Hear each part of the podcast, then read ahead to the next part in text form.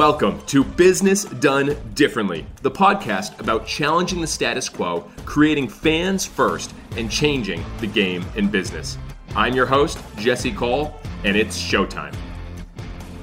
Today, I am fired up to welcome one of the best sports marketers in the world, the outrageous marketer himself, the man who literally wrote the book, Outrageous Marketing, a true mentor from afar for me until we joined forces in launching our team in Savannah together. I am so pumped to welcome John Spoelstra to Business Done Differently. Welcome, John. Thank you, Jesse. It's uh, my delight to be here.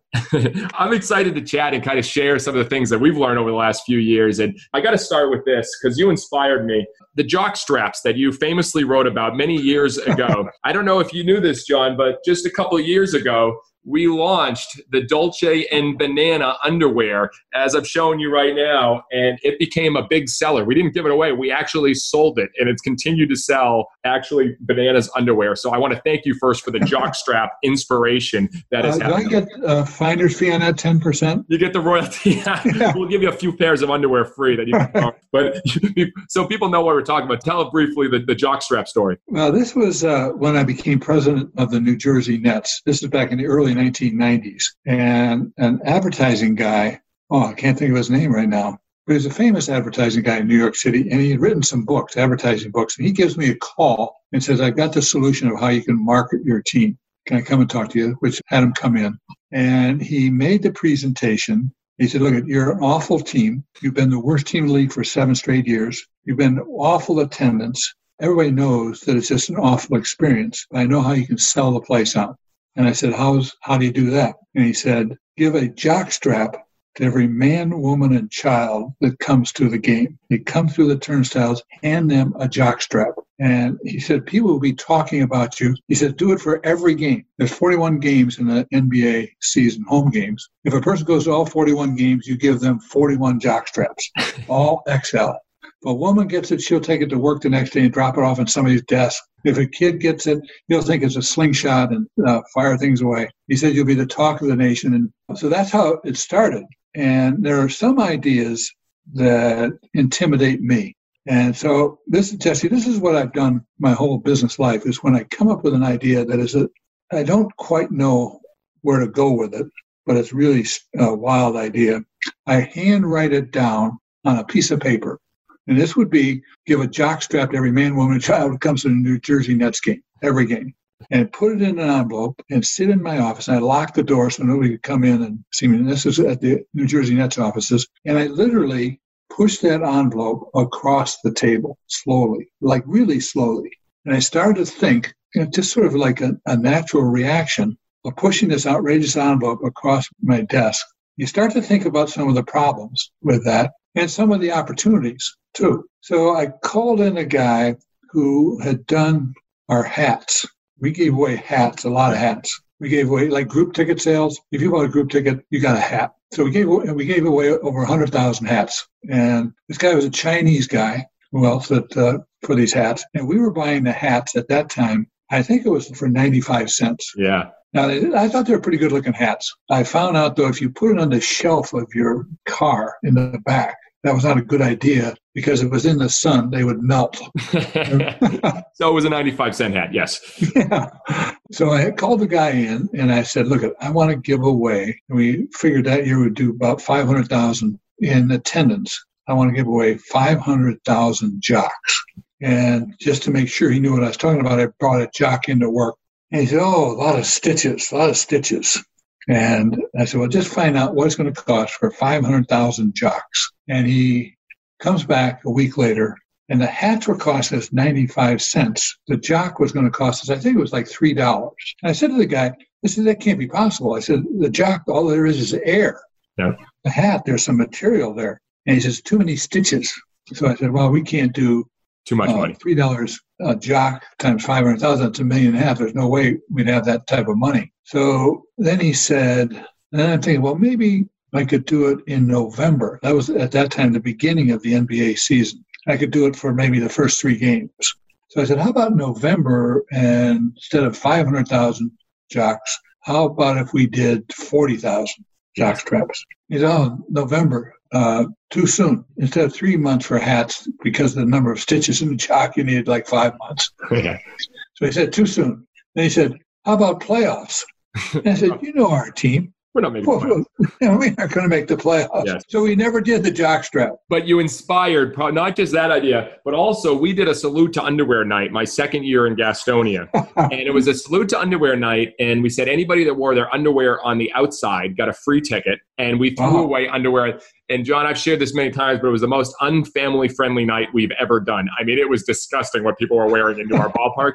And we had about 262 fans show up and the media showed up. The Charlotte News came and they covered people wearing their underwear, but no one in the stadium. It was a colossal failure, but it ended up leading to this, which turned out to a win. Right. So I, I like that, right. The inspiration. But no, I think this is obviously for the background that people know and will share, you know, obviously working, you know, the president of the Nets and the Trailblazers and running Mandalay baseball minor league teams, tons of experience, but pushing the outrageous envelope. And this show, Business Done Differently, people are so scared. And I'd love to give some more examples of kind of how you did that and how it can inspire other people to get a little more outrageous, to have outrageous results. Well, that's one of the things, and I really don't mean to plug the book, but that's it's all about not the outrageous idea necessarily, but how to get it approved. Yes. And there were some crazy things that I've done throughout my career that it's when I look back on it, I'm saying, now that was really an off the wall idea. Let's, And- let's share a little bit because there's maybe some I don't even know. okay, well, one of them, a lot of it was insider stuff, like uh, bringing radio in house. Yes. We were the first team to do that Yes. in an era when nobody did it. Yes. So that was a breakthrough thing. And nowadays, that's just commonplace Yes. with teams. We were the first team to go with satellite for our radio broadcasts. No other team was doing it. Well, here's one, Jesse, that we didn't do, but I really tried on this one. when Russia, when the USSR dissolved and became Russia, this was about 1993 or so Yes. back then. And they had a, a radio signal that would reach off of nine time zones, meaning that from Moscow it could reach to Japan. And you could rent airtime on that. And what I wanted to do, this is with the New Jersey Nets, the lowly New Jersey Nets. I wanted our coverage map on radio to be northern New Jersey and Russia, Japan. Uh, I love it. and I was working my- way through of uh, how to do this so we could broadcast all of our games on radio in Russia. I'm not sure if anybody would listen. It would be in English. It didn't make any difference. I wanted that coverage map of Russia, and I found out it was going to cost us to do all 82 games like twenty thousand dollars, put into Russia, China, the whole place. And unfortunately, uh, uh, the wisdom of David Stern wasn't with him that, that day when he stopped us from doing it. He says, "You don't have the right to do that." Oh, international. uh, well, see now, now you're inspiring me. I'm like, is there one country, like small country, that we can literally go and infiltrate with the bananas and give them banana uh, shirts? Oh, and- yeah. Oh, here, here's the other one. Yeah. Is in with Portland, we had a radio network of forty some stations. It was you could go every place in the state of Oregon, and there would be they'd be carrying a, a Blazer game, Portland Trailblazer game. Yeah. We had three 50,000 watt stations, one in Portland, one in Eugene, Oregon, one in Boise. We had a station in Alaska, we had a station in Hawaii. Yeah. But just for the fun of it, I wanted to get a station in Iowa or Nebraska. See, Iowa and Nebraska don't have any pro teams. yes. And I wanted one of those states to adopt this pro team. And we went by satellite. So getting the signal to Iowa and Nebraska was nothing. We just have to put in a downlink. And I couldn't get a station. And that's where that bad Portland, or that was Portland. That was Portland. Portland, right, Uh, okay, Portland. You won some games in Portland. right, right. So oh, I thought that would just been sort of neat that a town in Iowa or Nebraska yes. adopted. Oh, it's Uh, brilliant. And again, it's it's thinking the way other people aren't thinking. And I think that's where I want to go for, you know, the business leaders that are listening to this. You know, you have some main ideas, but differentiate until you sweat, new is a way of life. Share how how that really became a model for you, maybe with a story, and then how it's really Well, new, new is a way of life. It started with doing something new in the first place, but with the New Jersey Nets, there was a lot of Japanese American companies located in the New York, New Jersey area. Yes. And most of the executives at those companies were Americans, but they knew about the New Jersey Nets that we were an utter failure.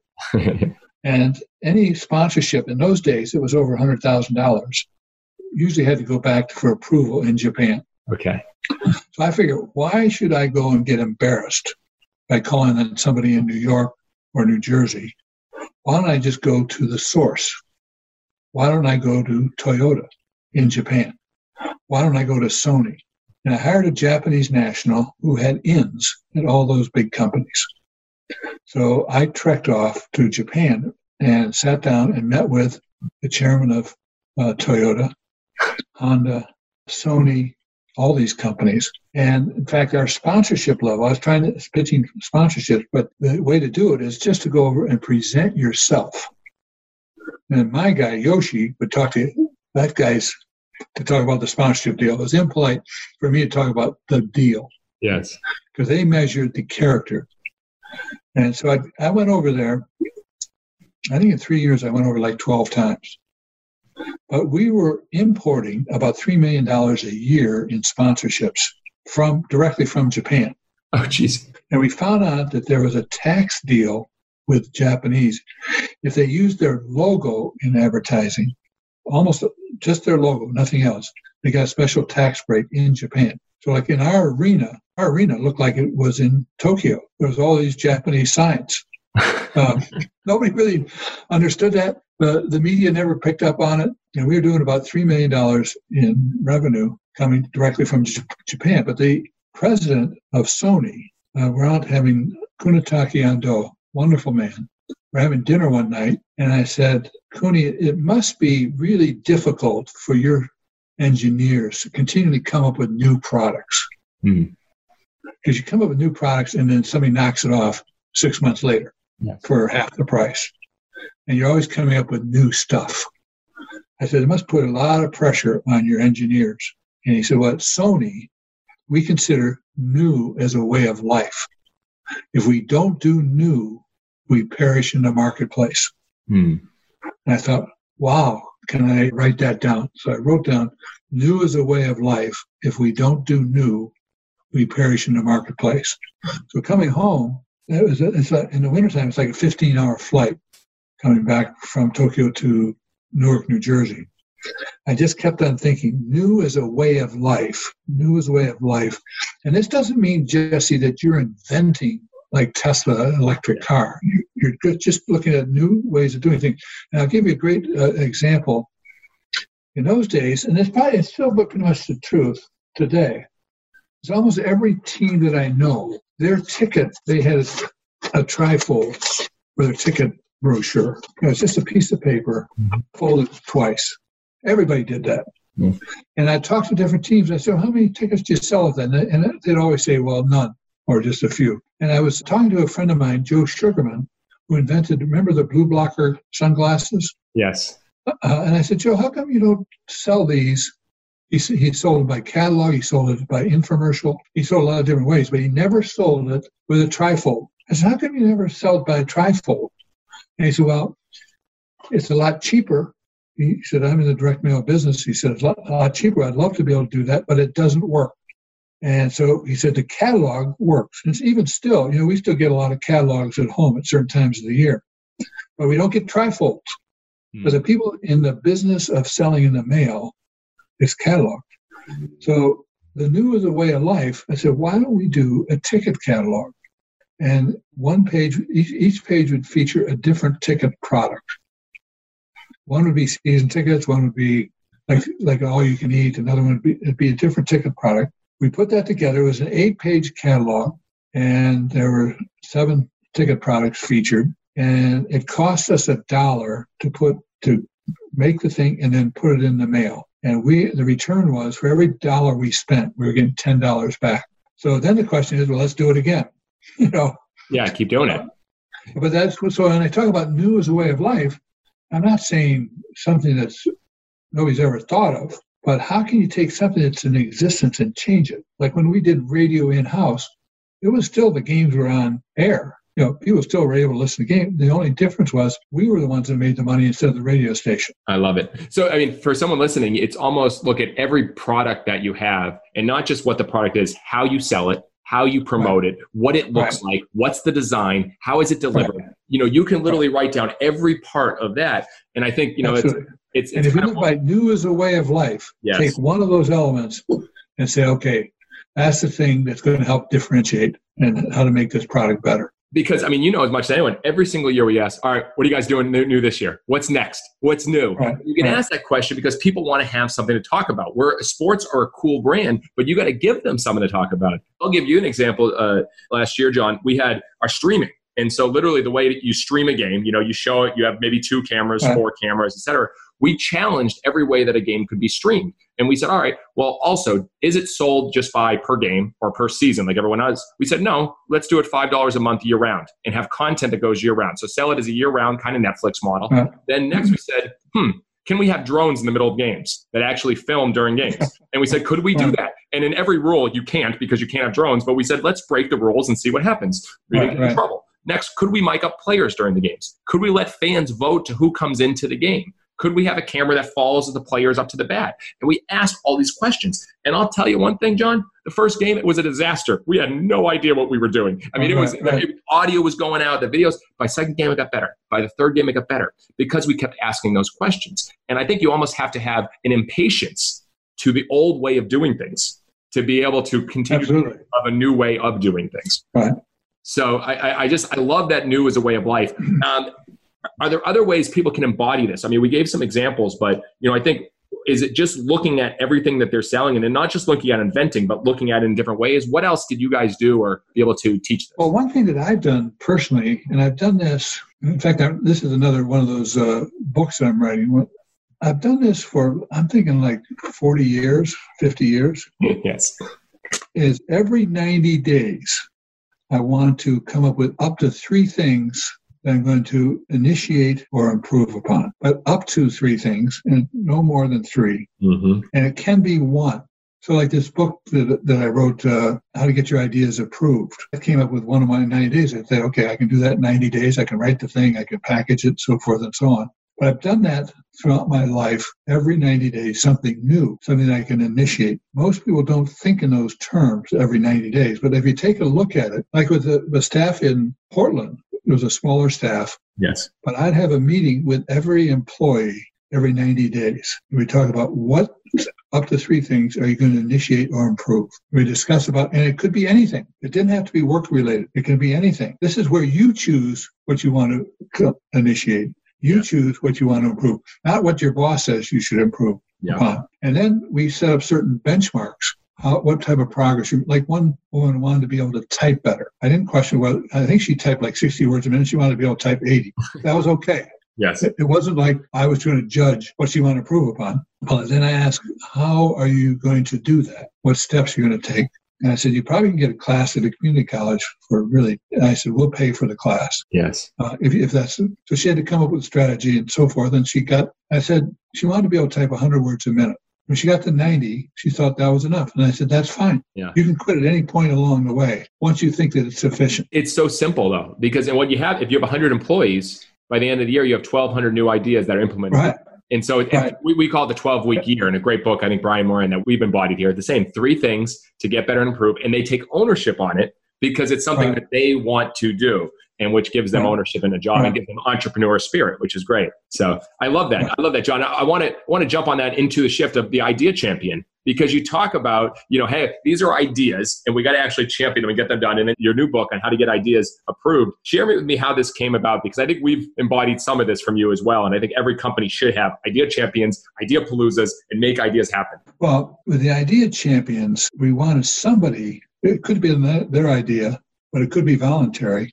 Somebody, when these ideas are embryonic stage, somebody has to carry that across the goal line. Yes. Have to have to take ownership of that. Yeah. When I worked with that, is we'd ask for volunteers, or some people it was pretty obvious. They'd say, "I'm that's my idea. I want to run with it." But then they would run with it. They were the CEO of that idea, and they'd report back to me whenever necessary, but usually no less than once a week. If they ran into roadblocks, they could ask for assistance. And sometimes they'd have a budget, and sometimes they wouldn't. And sometimes they'd have to get approval from other people in the same company, and sometimes they wouldn't.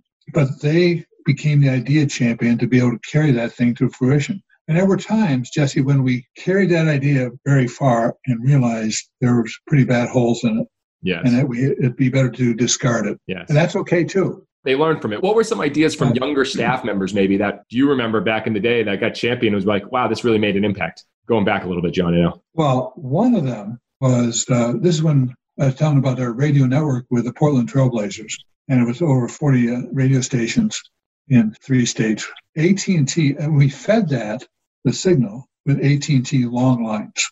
AT&T told us that in a year, they were going to raise the rates, which would have meant to us costing us $100,000 more. Hmm. And at the time, we were paying about $40,000 a year. So it went up substantially. So we sat down to try to come up with what is the solution to this. And one person said, satellite. And somebody else said, what do you mean, satellite?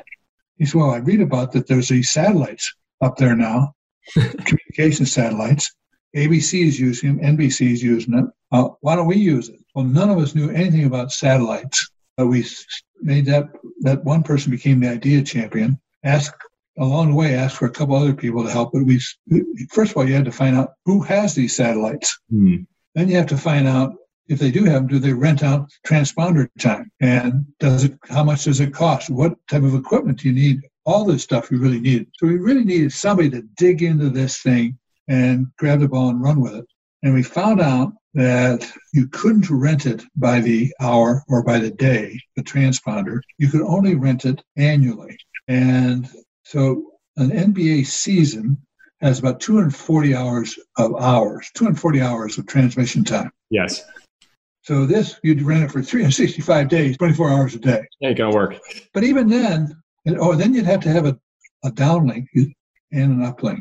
Yeah many of the stations in those days, this was in the 1980s, didn't have downlinks. So we'd have to buy them downlinks and we would have to build an have an uplink. The whole thing would cost us about $250,000. Now, to put that in perspective, the best player on the team at that time was making about $600,000 a year, maybe 500000 So this was a big investment. Yeah. $250,000. That would have been like your third best player. And but once you paid for it, the cost of satellite were practically nothing. So it would have been $140,000 a year going with AT&T or 250,000 going satellite. But the next year, it still would have been 140,000 with AT&T. The next year would be about 10,000 oh, by satellite. So we, we made that presentation to the owner. He had to spend a quarter of a million. He accepted it. And the funny thing is, once it got rolling, other people found out that we had this satellite, this transponder tank, and they wanted to rent it. and we rented it in that first year about $100,000 to other people. Because while the big guys couldn't, didn't have, rent it out by the hour, we weren't held back. We could rent it out by per minute if we wanted to. Oh, I love it. We rented out per hour, and it became a pretty good. It started to make about a half million dollars a year. Unbelievable! And what that, the, the idea champion it came up with a with a normal meeting of what, how can we solve this problem, and one guy just sort of blithely said, satellite. And he became the idea champion. He was no means, by no means, a techie. He should have never been put in charge of that. His previous job for years had been a trainer for a hockey team. Jeez. No. So he didn't have the techie brain. Yeah. he's the one that became the idea champion and really put it all together. He saw it from a different perspective. It's asking the questions that you talk about there and what's it going to take and what right. did I do today to bring in revenue for the team? Right. And I got to tell you, when I was my first year in Gastonia, when I took the job and there was only $268 in the bank account, and the first three months, that's not a joke. That was the number. And there were three full time employees, and payroll was on Friday. So that was my first day. And I was the GM, and I couldn't pay myself for long periods of time. And so I read your book, I think it was about December, two months into the job. And in January, I wrote that down on an index card. What's it going to take? And what did I do today to bring in revenue? In January, I made it my goal is every day I got to bring in some form of revenue. And I remember like the third week of January, I didn't have anything. I started calling just to sell $100 family plans. I started calling families like, hey, this is a $100 family plan, right? just to be able to sell something. And I kept a streak, I think it was 42 days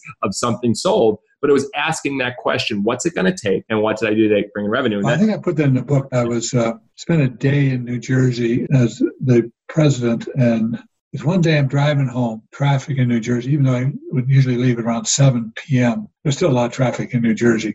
And I was just bone tired. And I'm thinking, geez, and the thought crossed my mind, what did I do today to make money for my company, for the New Jersey Nets? And I'm thinking, well, I met with a couple of lawyers. That didn't, that didn't make us any money. I went through the whole day and realized that I was bone tired. I didn't do anything, increase or work on revenue for the team. So I sat down that night and made the vow, a solemn vow to myself that I would never go a working day again without making at least one sales call. Mm. And you did it. And now in New Jersey, it was really easy to do because we had this full staff. Uh, we had 20 ticket salespeople, and we had like four sponsorship salespeople. So it was easy for me to hook up with a guy. It would take an hour out of my life because that's all sales calls take is a half an hour, 45 minutes to get there and come back, and half hour or so making the pitch. Now, when I went to Mandalay, where we owned seven baseball teams, I traveled around with the teams. There it was pretty easy too because I, I would make sales calls with the local team, whether it be ticket sales or sponsorships. And I found out that the, it was really a good way for me to understand the market of that individual team. You know, the salesperson still made the pitch. I was going along like I was John Madden. I made I was the color commentator. Yes. And that Steve did that a lot with us. When Steve was with right, us, right. yeah, and it's because you, you get a feel for it. You get to know what it's like. You get to be a part of it. And you can help coach better when you're actually in their shoes. And I thought the biggest benefit, Jesse, is that driving to and from with a young salesperson. Mm. And it wasn't like I was going to grade them or anything, but I just got to talk with them a little bit about whatever. And coming back from the sales call, we'd talk about what went on. And I just found that that was really helpful one on one. And I think that was one of the most important things I did is take an hour out of my day to make a sales call. So valuable. How can you put yourself in their shoes and spend time with them? I love that. We started this this year, Frontline Fan, John, where we actually go and everyone in our front office works in the concession stand, works in the beer garden, works in the stadium oh, cool. with the people cool. dressed up. I take the yellow tux off. I'm in a regular. I think they called me Toby. I was called Toby this year, so no one knew the owner was serving them in the register. And the relationship I was able to build and connect with them to have the empathy for what they go through. I think it's so crucial. And um, I want we're going to get to some games, John, because Here's one, one other thing that's sort of similar to that is in Portland and in New Jersey, at least once a year, everybody that worked there went to the game yes, as a fan. yes, They couldn't park in any special parking lot. They had to pay for the parking. Uh, there was no special inducements, whatever. And then we expanded that. And you could travel to any NBA team. We pay for the, the flight, we pay for the hotel, we pay for all expenses, and all we wanted you to do is to come back with an idea that we could steal. See, we've done that at our state, but we've never done that at another ballpark. Interesting. Okay. I love that. That's a good one. That's a good one. See, we try to, we learn more from outside the industry. A lot of times we, like when we take our trip, our team on cruises or go to Disney, Right, it- right. it- we try to take those and bring them in. But I think every team, there's not something you can steal, but maybe you can get inspired to do something because you Right, see right. how they were doing it. I like that. Right. You know, it's funny. I, I, I said I was going to get into some games because this is business done differently, John. So it's not going to be a typical just back and forth. But before they do that, you made me think about what's it going to take and what did I do to bring in money. I wrote a piece today about you know how can you be the most valuable player of your team. And it's not the person on the field. How can you every day be the most valuable? And that's a different question to ask. If everyone's trying to provide value, that if you are going to lead, literally your boss will fight and fight and fight and fight and fight to keep you a part of it. And I think that's a different question too. And how can you provide more value and not just try to be, be taking a spot or taking a role? So, all right, you've inspired me for a little bit. All right, let's go to the next. All right, I want to go into advertising done differently because you, you talk a lot about how much you learned from Joe Sugarman and Roy Williams, some of the lessons that you learned. Share a little bit like advertising done differently, maybe what you did back in the day, and then now it's a whole different world. Sort of, it's a whole different world. What we did years ago was like most of the many of the NBA teams, in, in when I was with the Nets, and again, this is in the '90s, so this is quite a few years ago. They had advertising budgets of two or three million dollars, and they'd mm. run these beautiful TV commercials. And I mean, really, they were really great commercials. Yeah. I'd always be sort of a spoil sport, and I'd say, "Well, how many tickets did you sell?" And they say, "Well, there's a lot of goodwill." And I said, "Yeah, I know, but your attendance went down, and your team was pretty good." So, really, from Joe Sugarman, because he believes in that every ad that's spent has to show results. Yes. So I took that when throughout my business career, and the television, it's really difficult to do it unless you do an infomercial. And we did that in New Jersey. It was so-so for us. What really worked for us was a quarter page ad in the newspaper, but a direct response ad. So it was, it was a very ugly ad. It was all copy, but it always had an interesting headline, get, get people interested. And we had to tell our whole story in that ad. We want, the goal was to get the person to pick up the phone and call in to order a ticket package. Simple goal. Nowadays, it's far different. Is you want people to come to your website, and then instead of picking up the phone, you want them to click and make the order. The advantage of the website is far, far greater than a newspaper ad because a newspaper ad, we did a quarter page ad, it would cost two thousand dollars. Hmm. And we wanted to get from that ad, let's say if the ad came in, came out on a Tuesday, For the next two days, we wanted to sell $8,000 worth of tickets. We wanted at least a four to one ratio. And we'd only advertise twice a week, like Tuesday and Thursday, or, Mon- or we'd advertise Monday and Thursday. The shelf life of an ad in the newspaper is very limited, like two days. Nowadays, the world has changed. Newspapers circulation has gone way down. Yep. Their costs have not gone down. their costs have stayed up. Yep. So it's much more difficult to get a four to one ratio. Mm-hmm. But then what's come along is Facebook Yep. and you know the other types of uh, social media. But still, the goal is like on Facebook is to get the person to read about what your offer is. Mm-hmm.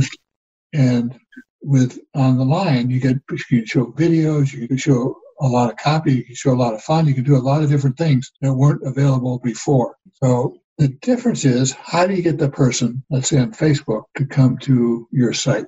Mm-hmm. And that's creative. Yeah. Right? And what did you learn with Creative? Because you were a lot more copy. I mean, I again, we worked, we did some of this together where you would write more of a full. It's a story based. Is that one of the biggest things you learned? The feeling is is that people that are going to make an investment in tickets, they generally want more information than less. If you go to like the infomercials that are on the internet now, like I saw one the other day for a wedge in golf, and the thing went on and on and on and on for a lousy wedge. But it, the thing is, the people that are interested, you can't almost give them enough information. Interesting. And the more they get into it, the more likely, and there's got to be pauses along the way where they can order. Um, So almost I like the world's longest. ad. Can you create an ad that's literally almost the world's longest ad, which just keeps Right, talking right. about it, keeps talking about that's better than best experience ever. Savannah right, right. Yeah, yeah, yeah. Okay, the best experience ever. What the key is to get them to come to your site, Yes. and that's from let's say a Facebook ad. Yeah.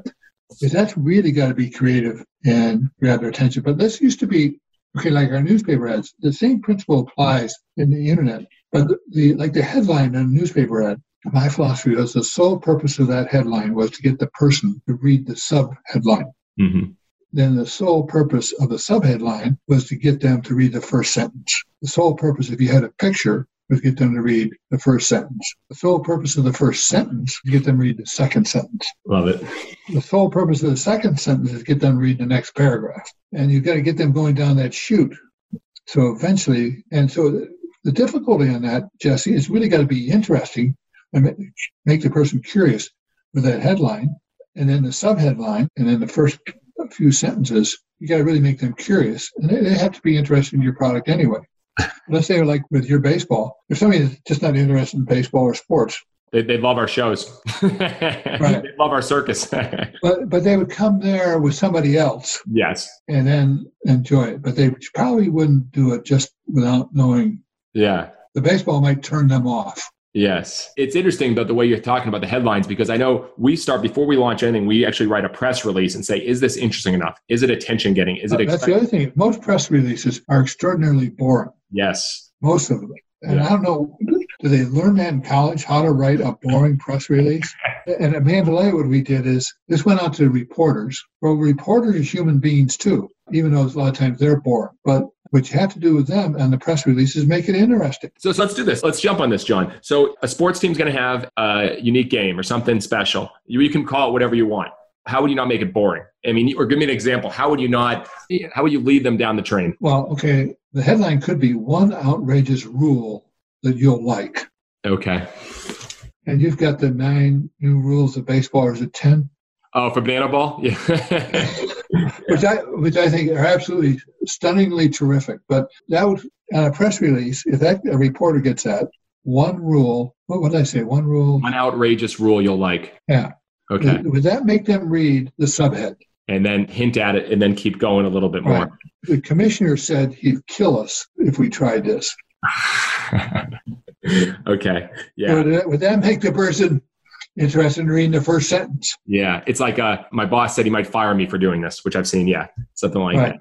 that. Okay. Right. So that's interesting. So when we announced our fans giving game, we said Bananas announced Fansgiving, fans will temporarily starve because yeah. we're not feeding fans for the first 66 minutes to honor the 66 pilgrims that uh, came across in the Mayflower.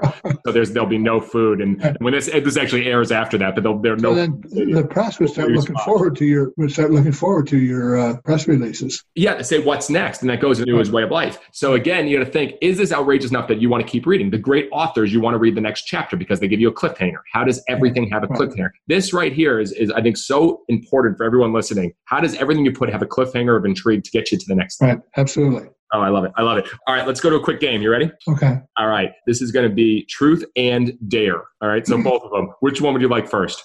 Doesn't make any difference. we'll go with uh, we'll go with the dare. All right. Usually, don't worry, John. I have people sing because at our ballpark we have everyone sing, and it's four thousand people. It's crazy. I won't do that to you. We're gonna do bananas. I wouldn't do it. You want to do it? All right. Bananas barnyard. All right. So we bring grown men onto the field, and we say an animal, and they have to act like it. But I want to know one animal that people would describe you as. You're a business person. What kind of animal were you as a leader, and maybe uh, what sound would they make? Dog. You're a dog. Yeah. Why would you be a dog? And, and you didn't bark, but it's okay. I'll be easy on you. Yeah, I, I have no idea.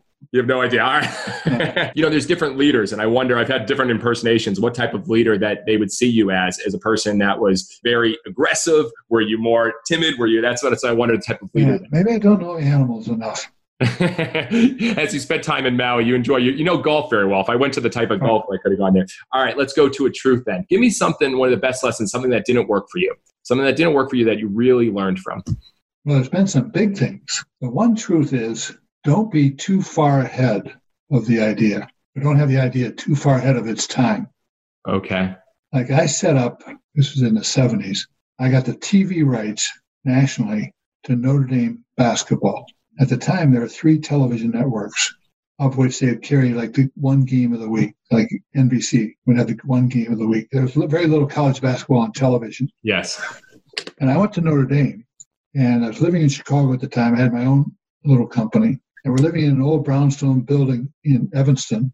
And I wanted to watch a Notre Dame game, and the roof was an antenna of this building, three-story building, and I figured I could hook that up with my TV, and because the games were televised in South Bend, Indiana, which is right across Lake Michigan. Yes. So I could hook this up, and I did, and I could get the picture for a while, but then it would go out, and so I have to run up to the roof, reconfigure it. And I thought, geez, if I want to watch these Notre Dame basketball games a lot, there's a lot of other Notre Dame grads in Chicago area who'd like to watch it. Then I thought if they wanted to watch it, there's probably Notre Dame fans in Detroit or Cleveland or Indianapolis. Hmm or New York City. So I went to see Moose Krause, who was the athletic director at the time. Over a period of time, I acquired the rights to Notre Dame basketball for 10 years. I never knew anything about television.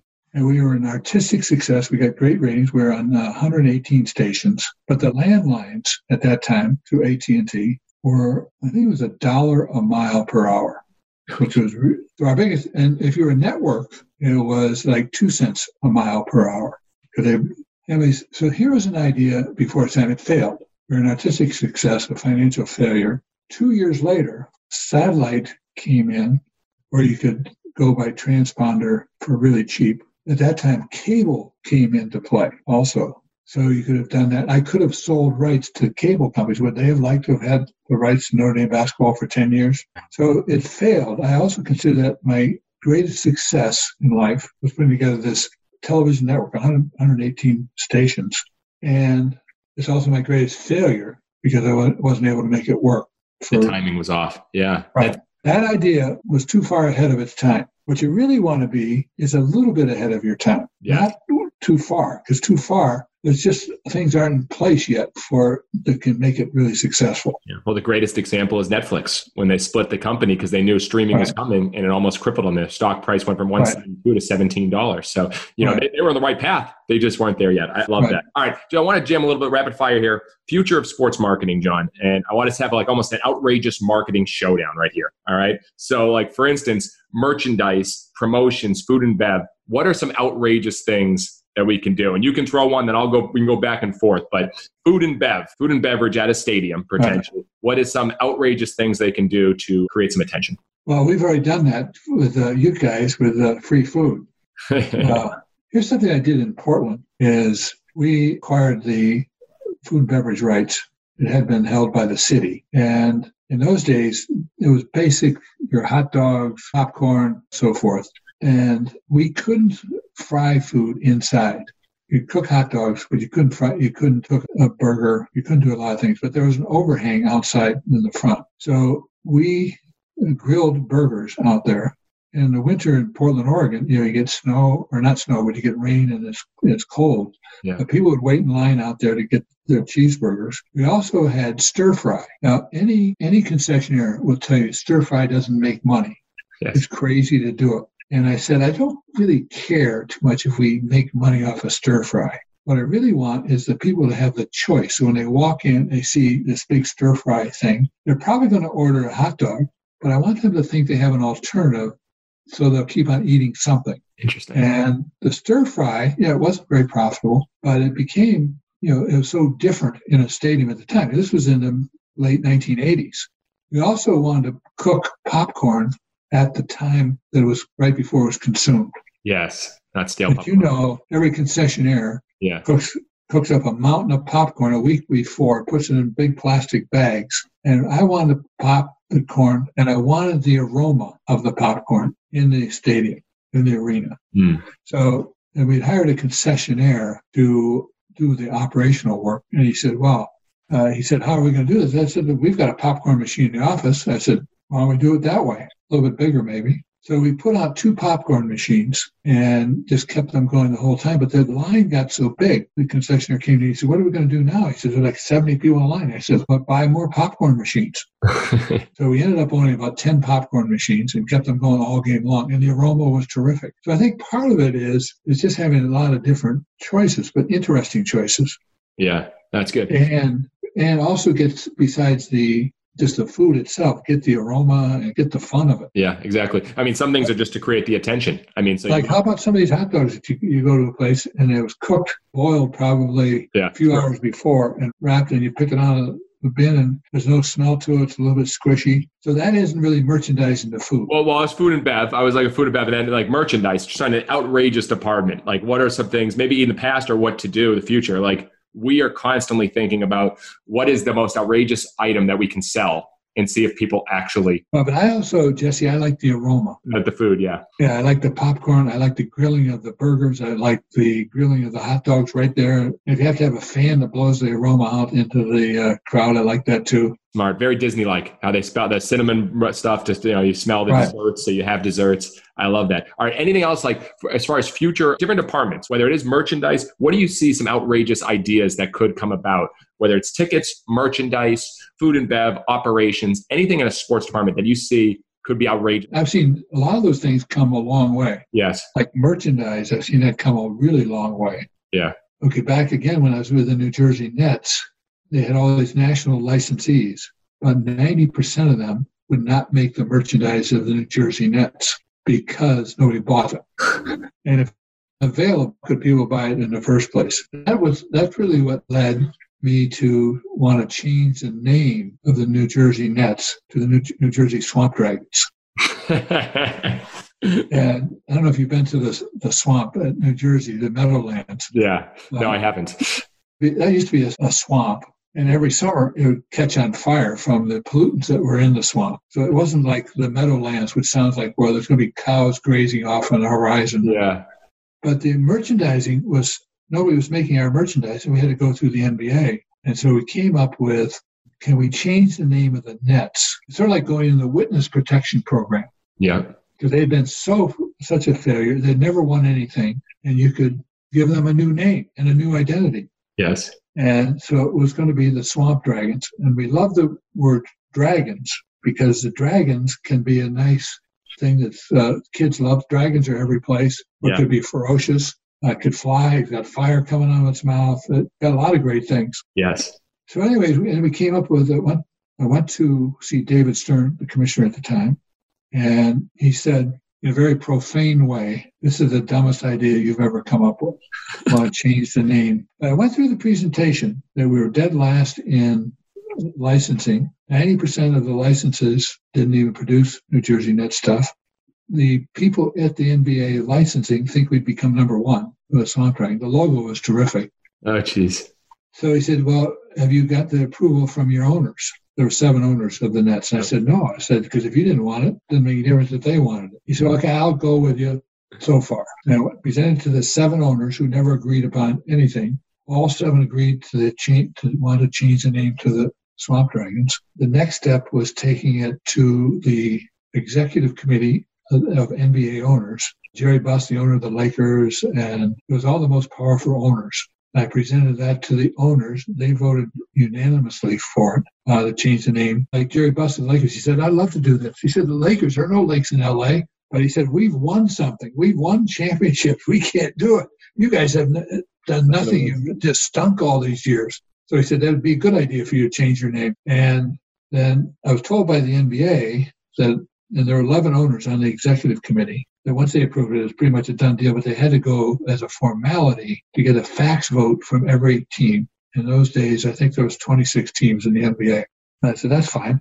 And I get a call, and here's where I made some mistakes, Jesse. I'd done everything perfect until then. I said, that's fine. The league, David Stern said, they've never not the, the league is the owners have never gone against the 11 most powerful owners so don't worry about a thing in fact, the league had spent a half million dollars in legal fees around the world protecting the name Swamp Dragons. So I get a call and they said, and I said, well, when are you going to do this? They said, well, it's going to be in the future. There's a couple other things we've got to take care of, and then we're going to do it. But don't worry about it. Everything's going in the right direction.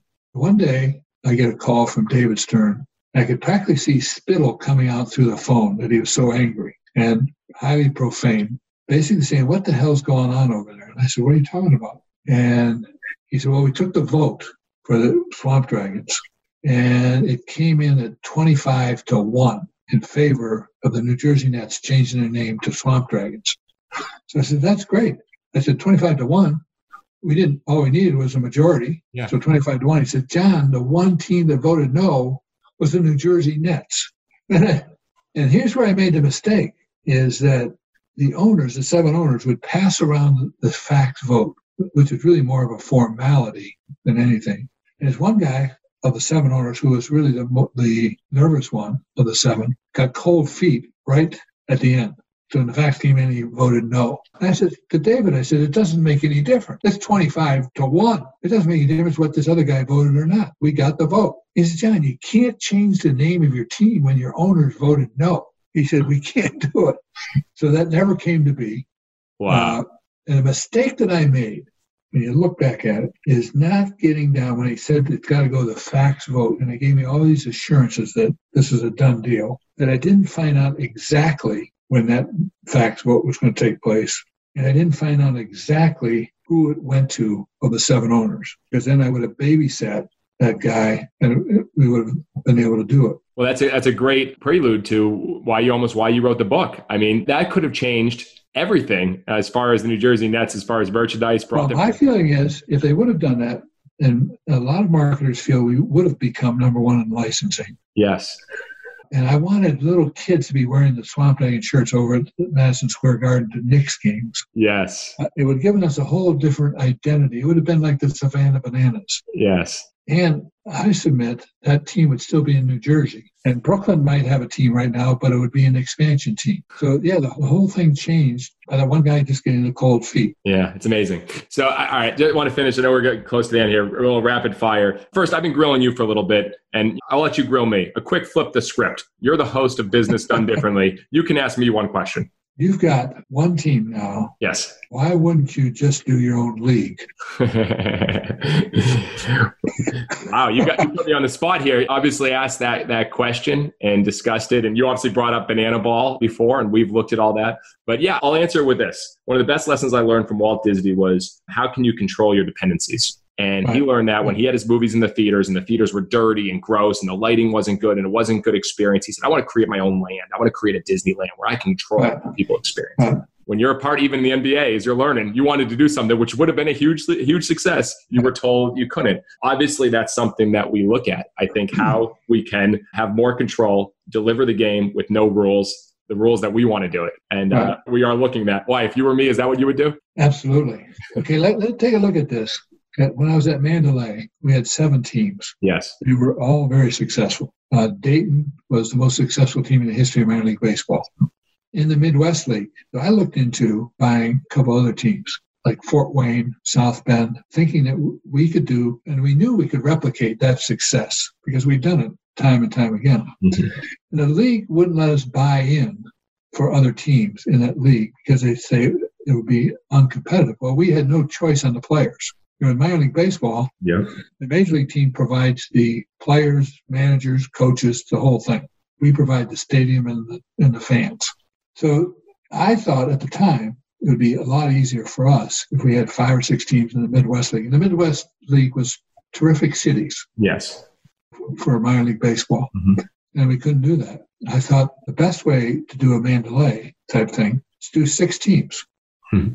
Where you own them all. And you make it the best league there is. Okay, like what we did with Mandalay is the ticket sales manager, as you know, Jesse, the ticket sales are most important thing in minor league. Yeah. Well, actually, especially, especially when you eliminate all your advertising, you're crazy like us. Right. right. so, like the ticket sales manager with the, the Mandalay teams really reported to me and Steve DeLay. Yes. Even though they worked for Dayton or they worked for Frisco, they worked. So, and when we had our ticket training, we took them to a small town in North Texas and had a seven day boot camp where we brought in 50 ticket salespeople and trained them in our way. Yeah. And so we knew we could be successful. And if you're with a league, sometimes they don't let you be successful. I'm with you. All right.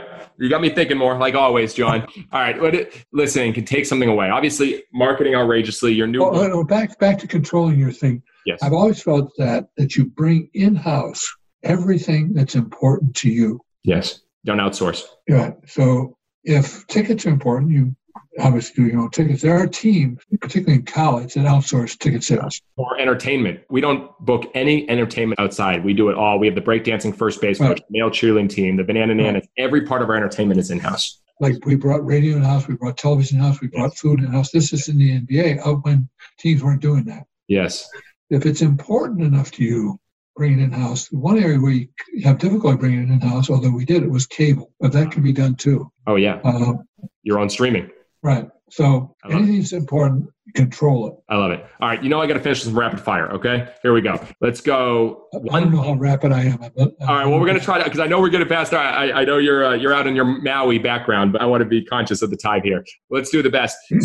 Marketing outrageously. Now you got how to get ideas proved. I know you've done ice to Eskimos, but one thing someone can take from you, a lesson right now that they can start creating better ideas and being more outrageous and creating outrageous results. I think you have to have a plan to think of ideas. Like I used to, I mentioned about coming up with something new to initiate in your life every 90 days. So after a year, you've got at least four ideas, new stuff that you've initiated. And after two years, you've got eight. After three years, you got 12. That, you're pretty much remaking your life, remaking your job the way you want it to be. I also believe that you have to, that's more long term type thinking. But then you, once you get in the groove of doing that, you think of things, you're sort of priming your brain to think of new things. Because mm. you're thinking of every 90 days, you got to come up with something every 90 days. Yeah. Right here, this is the idea book. Every t- ten ideas every day, and John, these are terrible, most of them, but there's a few. Oh, okay, that's that's what I was going to suggest, Jesse. Yeah. Was I used to do five ideas a day. I'd sit with a cup of coffee, and I didn't care about the quality of the idea. I had to come up with five. Yep. And what we used to have uh, think tanks, like with uh, I did this with Trailblazers and New Jersey Nets where we'd go over to the Oregon Coast with the Portland Trailblazer staff. And in those days, our marketing staff was only about 10 people. And you had to come up for two weeks in advance of that meeting, the boot camp, which would be about three days. Yes. And you'd have to come up with five ideas a day of how to improve what we did for a living. Mm. Do for a living. And you didn't have to think on the weekends. So you have five ideas for two weeks in advance. That's 10 days. That's 50 ideas that you'd come armed with. And we'd have about 10 people, actually about 50 people 15 people later on. So if each person came up with five ideas a day for 10 days, that's 50 ideas times 10, that's 500 ideas. And I said, You're not going to turn those into me. And I'm not going to grade you on the ideas. This is just your bank, your personal bank. Um, we're getting priming the pump for you thinking of how to improve what we do for a living. And if you if you came with 500 ideas, everybody else came with five. Actually, be 750 ideas if there's 15 500 ideas times 15. How many ideas is that? That's uh, 7,500. Yeah.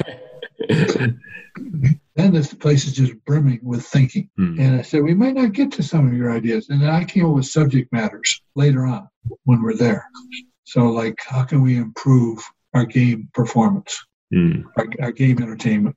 Yes. So, but that was afterwards. I wanted them to think with a clear slate, without rules, and they weren't going to be judged on the quality the idea. They were only going to be. And I, oh, I had, they, yeah, they had to show me the ideas. So you held them accountable too. Right. I didn't really read all the 500 ideas, but I wanted to see what they went through. Uh, that's amazing. That's amazing. I love it. And when you ask a question, how can we improve? It, we learned this. You can't just say, "Hey, promotional ideas." The it has to be a question. Right, we right. asked a question, when we said, "What could we do to get people to want to stay till the end of the game?" You know, Right. baseball that never happens. That's unheard of. So when you ask a question, then you start creating answers and solutions. I, I love that. I love that.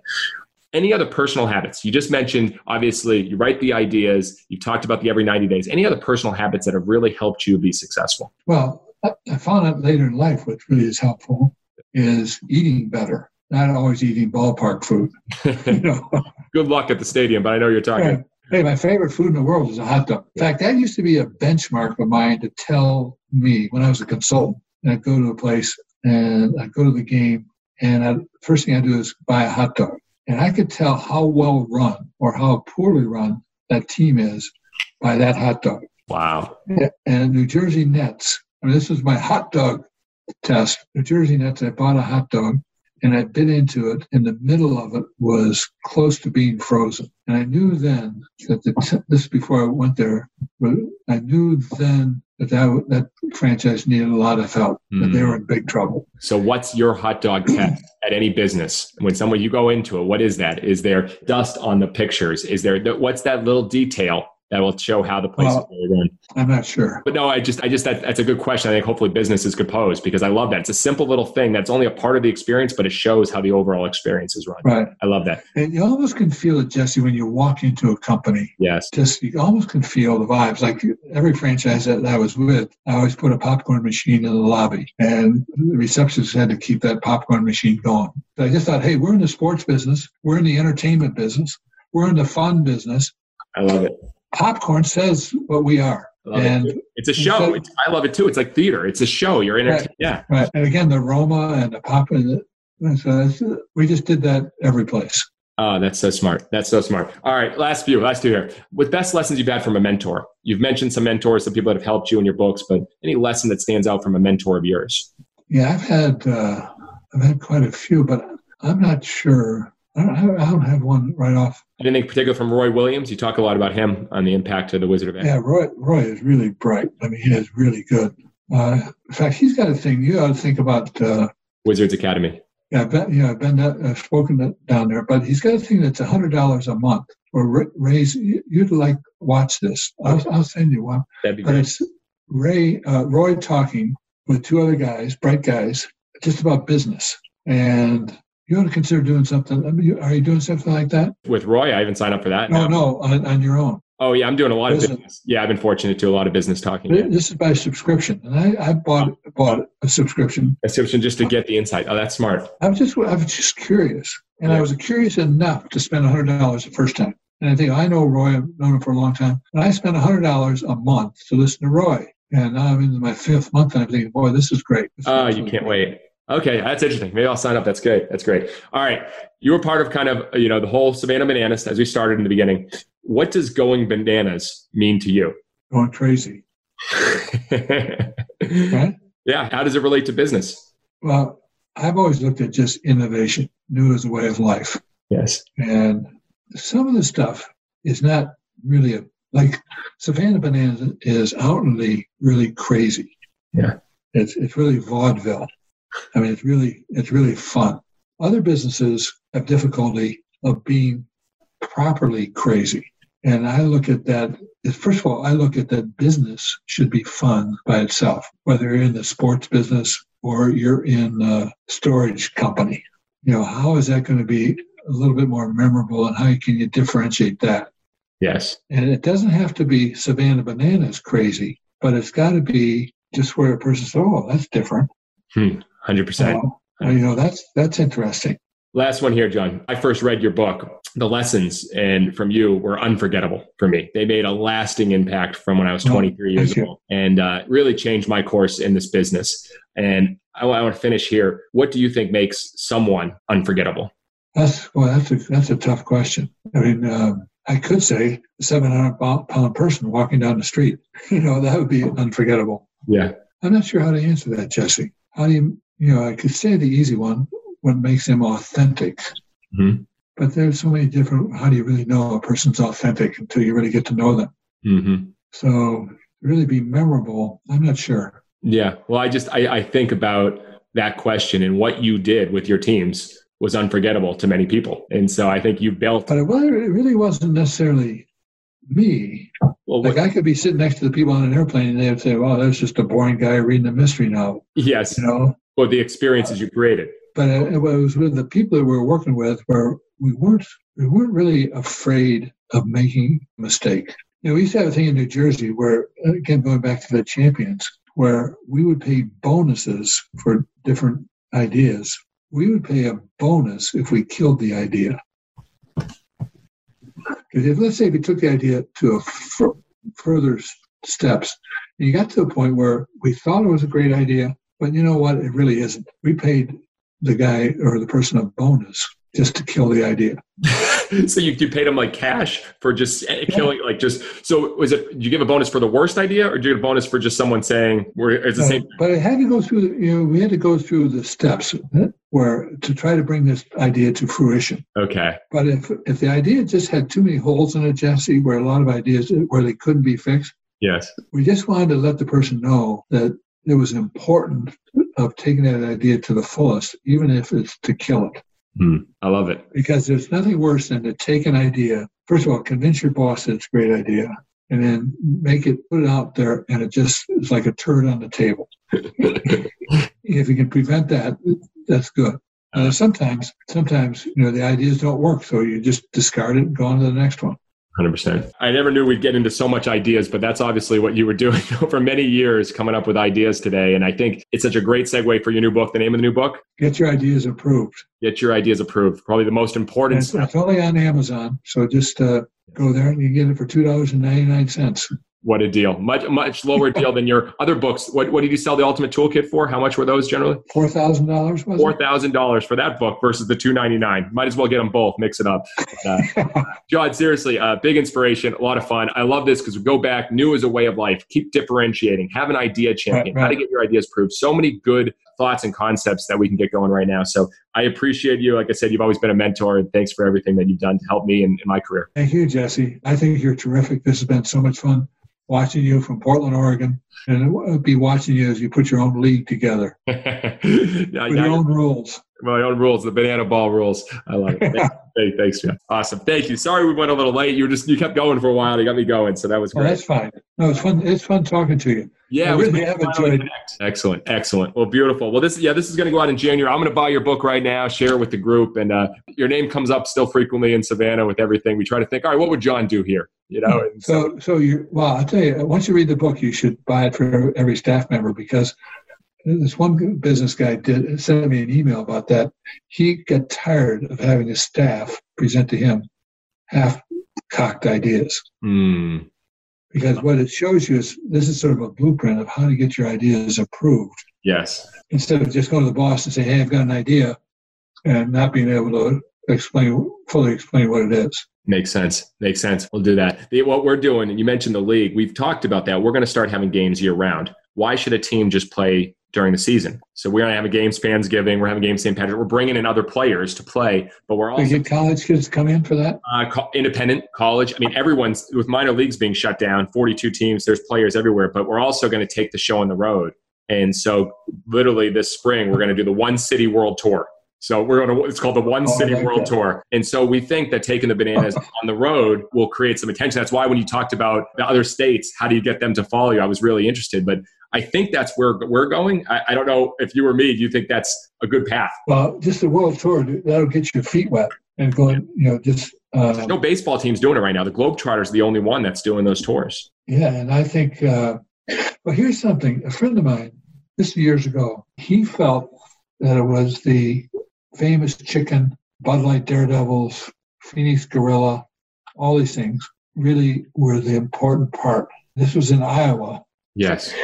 He put on a, this was a CBA, Continental Basketball Association game, where he featured all these mascots, brought them in from all over.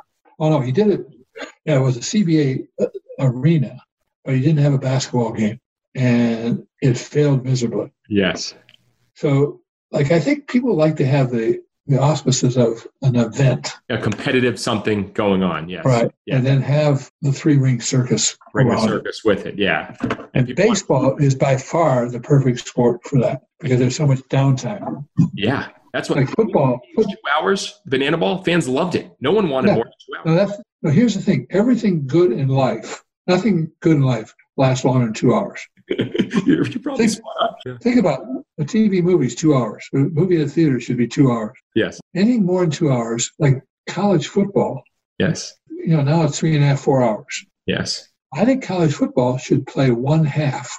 And the first exciting. quarter first quarter would be the first half, the second quarter would be the second half. Don't play the second half.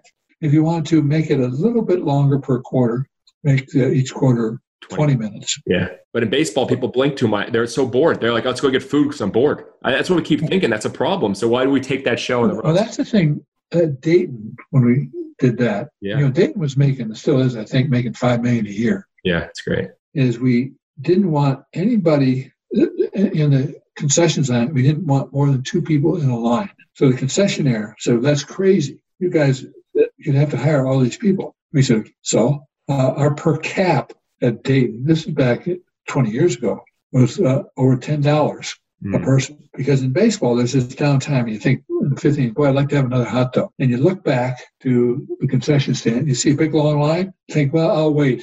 I'll wait another inning. Yeah. You lose that impulse buy. Yes. Smart, smart. I love it. I love it. John, seriously, thank you. Let's keep in touch. I really appreciate you, and we'll, we'll get your books and uh, we'll, we'll share with the team. Okay, Jesse, terrific. Thank Thanks, you. Take care, man. Yeah. Thank you for listening to Business Done Differently, where we believe that challenging the status quo, creating fans first, and changing the game is the best way to grow your business. For more information about the guest and topics covered in this episode, visit findyouryellowtux.com or shoot me a note at jesse at findyouryellowtux.com. Until next time, stop standing still, start standing out.